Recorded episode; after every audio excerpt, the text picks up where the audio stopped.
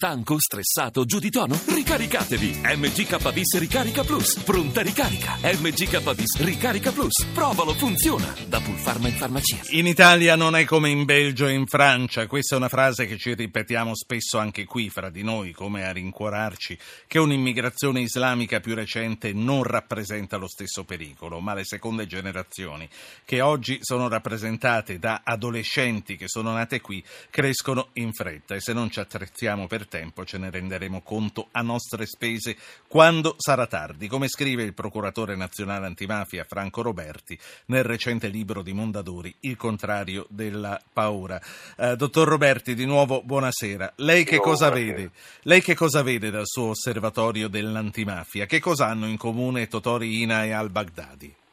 Guardi, sono due problemi diversi. Gli intrecci tra la criminalità organizzata di tipo mafioso e il terrorismo sono noti da tempo anche a livello internazionale. Il terrorismo internazionale si autofinanzia con attività tipicamente di criminalità organizzata transnazionale, come i traffici di stupefacenti, soprattutto di armi, i contrabbandi di merci, i contrabbandi di reperti archeologici, di petrolio, i sequestri di persona. Quindi è tutta un'attività che accomuna la criminalità organizzata di tipo mafioso, transnazionale e il terrorismo internazionale. Questo è un problema. Poi c'è quello a cui accennava lei prima, dei minorenni che sono a rischio radicalizzazione, e mi riferisco non soltanto ai minorenni di cui ho parlato nell'intervista a Repubblica, che sono attualmente detenuti nel circuito carcerario minorile, ma anche a tutti gli altri, che sono naturalmente molti di più, che bisogna seguire, bisogna prevenire, di cui bisogna prevenire la radicalizzazione. Si può fare, bisogna mettere in campo tutta una serie di interventi che naturalmente prescindono anche dalla nostra stretta competenza giudiziaria e riguardano la cultura, l'arte, la, le attività sociali, tutto ciò che serve a prevenire percorsi di radicalizzazione che a questo punto purtroppo in Francia e in Belgio sono già avvenuti. Noi possiamo prevenirli perché abbiamo una seconda generazione di, di, di, di soggetti di religione musulmana che sono ancora molto giovani, sì, ma che naturalmente, come lei accennava prima, cresceranno. E, e che, infatti, che, e, che, allora, da una parte ci consoliamo che eh, per la maggior parte non stanno crescendo in periferie come quelle di Parigi, dove la sì, stessa polizia ha paura a entrare, però dobbiamo evitare che eh, tutto questo succeda in poco tempo. Lei diceva con l'arte, con la cultura, con l'istruzione. Ha in mente qualche cosa di particolare, anche se, come giustamente sottolinea, non spetta a voi? Perché non rientra nella mia competenza. Posso avere qualche idea, ma bisognerà mettere in campo più competenze, più professionalità e più esperienza. E invece, e invece nelle carceri, nelle carceri che cosa succede? Guardi, nelle carceri in questo momento il Dipartimento dell'Amministrazione Penitenziaria meritoriamente da tempo sta con grande attenzione monitorando i soggetti a rischio di radicalizzazione. Lo fa con molta continuità e con molta efficacia, naturalmente poi riferendo a noi, a chi deve prevenire anche, diciamo, questi soggetti a rischio. Eh, bisogna continuare. Ma così, questi soggetti a rischio cosa fanno? Parlano fra di loro? C'è il leader che comunque porta... Ci sono, ci sono dei leader, ci sono soggetti che magari, diciamo, avviando un percorso di radicalizzazione cercano di isolarsi dal contesto sociale in cui vivono, sia pure all'interno del, del circuito carcerario, per dedicarsi alla, alle attività che appunto preludono a percorsi radicali. E ci sono vari comportamenti che vengono costantemente monitorati. Poi il problema, sa qual è? È quello di seguire queste persone quando escono dal circuito carcerario. Appunto, perché se no cosa ne monitoriamo a fare? Certo. Su questo obiettivo stiamo appuntando i nostri sforzi, siamo in costante collegamento con l'amministrazione penitenziaria, ci scambiamo le informazioni anche tra noi. Bisogna assolutamente seguire per prevenire questi soggetti anche quando escono dal circuito carcerario. Senta, eh, lei ha detto eh, per molti versi il terrorismo islamico si finanzia esattamente come la mafia. Quali sono i canali privilegiati della jihad per finanziarsi? Innanzitutto il traffico di, di sostanze stupefacenti, e abbiamo segnali molto precisi su questo, come Eh, per quanto riguarda quindi ancora il più il traffico di droga del traffico di esseri umani? Ma il traffico di droga sicuramente sì, il traffico di esseri umani viene controllato per la parte, diciamo, di soggetti trafficati. È orribile parlare di soggetti, di persone umane trafficate, ma purtroppo questa è la realtà.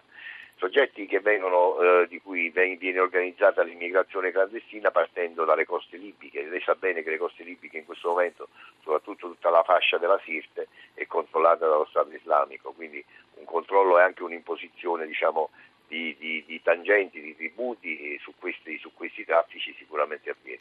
Ecco, ehm, a proposito, prima un ascoltatore ci diceva se eh, l'Egitto si arrabbia riempirà i barconi e ce li manderà. Io voglio ricordare ancora una volta all'ascoltatore che eh, di fronte a noi c'è la Libia, quindi è dalla Libia ed è lì che dobbiamo stare attenti. Quindi Ma lei poi non dice... è vero neanche che l'Egitto ci possa, possa l'Egitto, diciamo, fino purtroppo a questo caso gravissimo Di, delle indagini sulla morte di Giulio Regeni è sempre stato molto collaborativo sui traffici di migranti. Eh. Sì, quindi... quindi non credo, non credo, escluderei che ci... Ma lei da magistrato, ha pro... una domanda proprio fuori sacco, lei da magistrato che cosa pensa di questa vicenda e eh, di come i suoi colleghi italiani sono stati trattati da, dai vostri colleghi egiziani? Io penso che i colleghi italiani hanno fatto tutto quello che dovevano fare fino in fondo e anche le forze di polizia. Eh, abbiamo avuto purtroppo risposte insoddisfacenti dai, dagli egiziani e adesso bisogna andare avanti sulla strada del, insistendo naturalmente nelle rogatorie e aspettandoci un cambiamento, un'inversione di rotta da parte delle autorità Ma egiziane. Da magistrato, regge la tesi che i dati sul traffico telefonico non si possono dare a un altro paese per Ma motivi di privacy? Assolutamente no, assolutamente no, perché proprio di fronte alle indagini penali non regge nessuna riserva, neanche di ordine relativo alla cosiddetta privacy. Le indagini penali non possono avere confini o ostacoli di questo tipo, poi soprattutto in riferimento a un caso così grave, ma non ne parliamo proprio. Eh, dottor Roberti, c'è un ascoltatore e poi le voglio chiedere una valutazione sulla possibilità che i terroristi entrino su questi barconi dei quali stavamo parlando e quindi sull'utilità anche dei muri, come sta costruendo l'Austria in queste ore al Brennero. Francesco da Siracusa, buonasera. Sì, buonasera, grazie per l'opportunità. Eh, sono un pastore della Chiesa Valdese e per la Federazione delle Chiese Evangeliche in Italia mi occupo di carceri. Eh, qualche settimana fa ho partecipato a un convegno a cui era, pres- era presente il presidente del Dipartimento dell'Amministrazione sì. Penitenziaria. Eh, un convegno sulla religione, le differenze sì, sì. religiose. No, no, fa bene a dare le pezze d'appoggio, però dica quello che deve dire no, e cosa è stato detto. Devo dire che il presidente del, del, del, del D A P ci ha detto a quel convegno che in Italia non c'è alcun problema di radicalizzazione nelle carceri, soprattutto in ambito eh, religioso e, e, e islamico. E io vorrei capire, di fronte a questi allarmi, Eh, che tipo di numeri ci sono? Cioè, sarebbe bello se eh, sì. il vostro ospite, che è persona sì, che parla di carceri minorili, dicesse, comunque sì. sì. No, no, appunto, ci dicesse su cinquecento detenuti italiani eh, minori in Italia quante persone sono allo Stato sospettate. Sì, la domanda è chiara. Ora eh, il, il direttore Roberti risponde. Buonasera, eh, dica procuratore. Io ho parlato di un rischio radicalizzazione all'interno del circuito carcerario, sia minorile che dei maggiorenni. Una cosa è il rischio, una cosa è la realtà. Si monitora la situazione per prevenire che questo rischio si concretizzi. Senta, mh, le stavo chiedendo, lei ha ragione per ritenere che i terroristi entrino sui barconi? No, io penso che i terroristi non entrano in quanto terroristi con i barconi.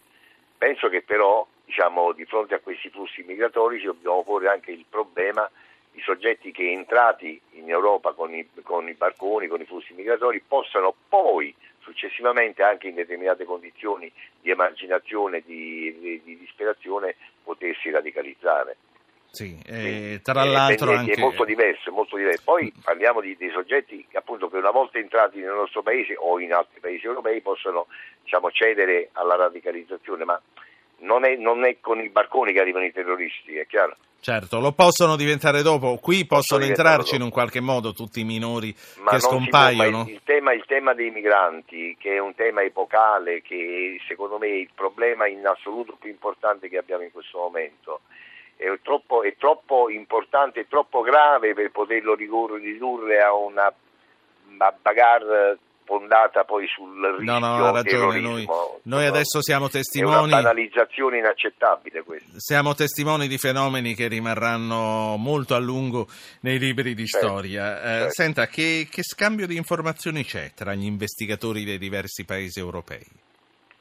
completo, non mi chieda che scambio c'è, ci dovrebbe essere sempre uno scambio costante, completo e soprattutto tempestivo, il che non avviene sempre, ma devo dire che le cose stanno migliorando. Noi italiani abbiamo messo da tempo a disposizione dei nostri amici europei le nostre, la nostra esperienza nel coordinamento investigativo, il nostro, la nostra cultura del coordinamento investigativo e le nostre capacità e attitudini, e penso che insomma sta crescendo questa cultura del coordinamento anche a livello europeo. Bisogna fare ancora un po' di strada, ma Noi, io, io ve lo chiedo sempre a tutti, perché si sa che il problema eh, esiste e ogni volta mi rispondete: noi italiani facciamo la nostra parte, ma anche lei mi fa capire che sono gli altri che non la fanno questa parte.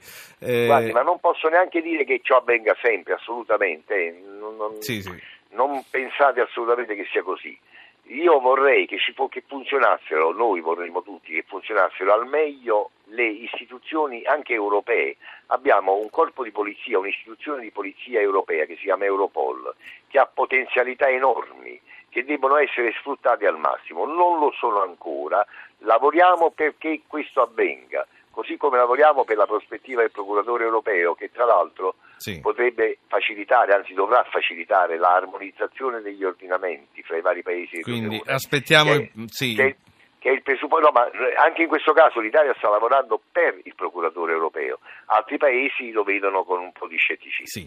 Ehm, faccio parlare Stefano da Trieste e poi la saluto. Stefano, buonasera. Buonasera, grazie di avermi chiamato. Prego. Una domanda per il, per il dottore. Una delle tesi che viene diffusa, diciamo, sul web sul, sul caso Regeni è che l'università che lui frequentava in Egitto, nonché la sua di provenienza in Inghilterra, soprattutto i dipartimenti di studi internazionali, possa essere in qualche modo infiltrata dai servizi segreti che, a insaputa di alcuni di questi studenti, sfrutta la loro attività in loco per procurarsi informazioni. Sì. Volevo sapere da lei una sua opinione in merito, se la cosa è credibile. Sì. Esula Grazie. molto eh, dall'argomento che stiamo affrontando adesso con il no, dottor Roberti, che se comunque vuole rispondere volentieri. No, rispondo così, che si tratta di ipotesi investigative sulle quali io non mi pronuncio assolutamente. Io seguo le attività di indagine, come fanno, come tutti possono fare, ognuno si fa le proprie opinioni, poi arriveremo alle conclusioni. Bisogna avere fiducia nelle attività dei nostri investigatori, dei nostri magistrati impegnati in questa vicenda e naturalmente lavorare perché l'Egitto possa pienamente collaborare con noi.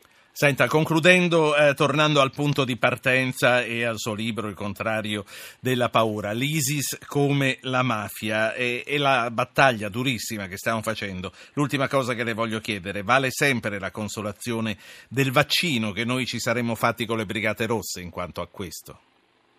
No, ma non credo, sono, sono due fenomeni non paragonabili. Le Brigate Rosse noi le abbiamo combattute e vinte con gli strumenti dello Stato di diritto, con le leggi ordinarie, con i collaboratori, con le attività di coordinamento e di autocoordinamento tra gli uffici. Quello era un fenomeno mh, diverso. Ora abbiamo un fenomeno molto globalizzato, transnazionale, che deve essere affrontato con gli strumenti delle, delle, con, delle attività internazionali, soprattutto con la, con la cooperazione internazionale e con l'unitarietà di azione da parte di tutti gli stati sì. interessati. Dottor Roberti, io la, la ringrazio per uh, questo tempo che ci ha dato. Franco Roberti è procuratore nazionale antimafia. Buona serata e buon lavoro. Buonasera a lei, arrivederci. Onda Verde, meteo e poi torniamo per la conclusione.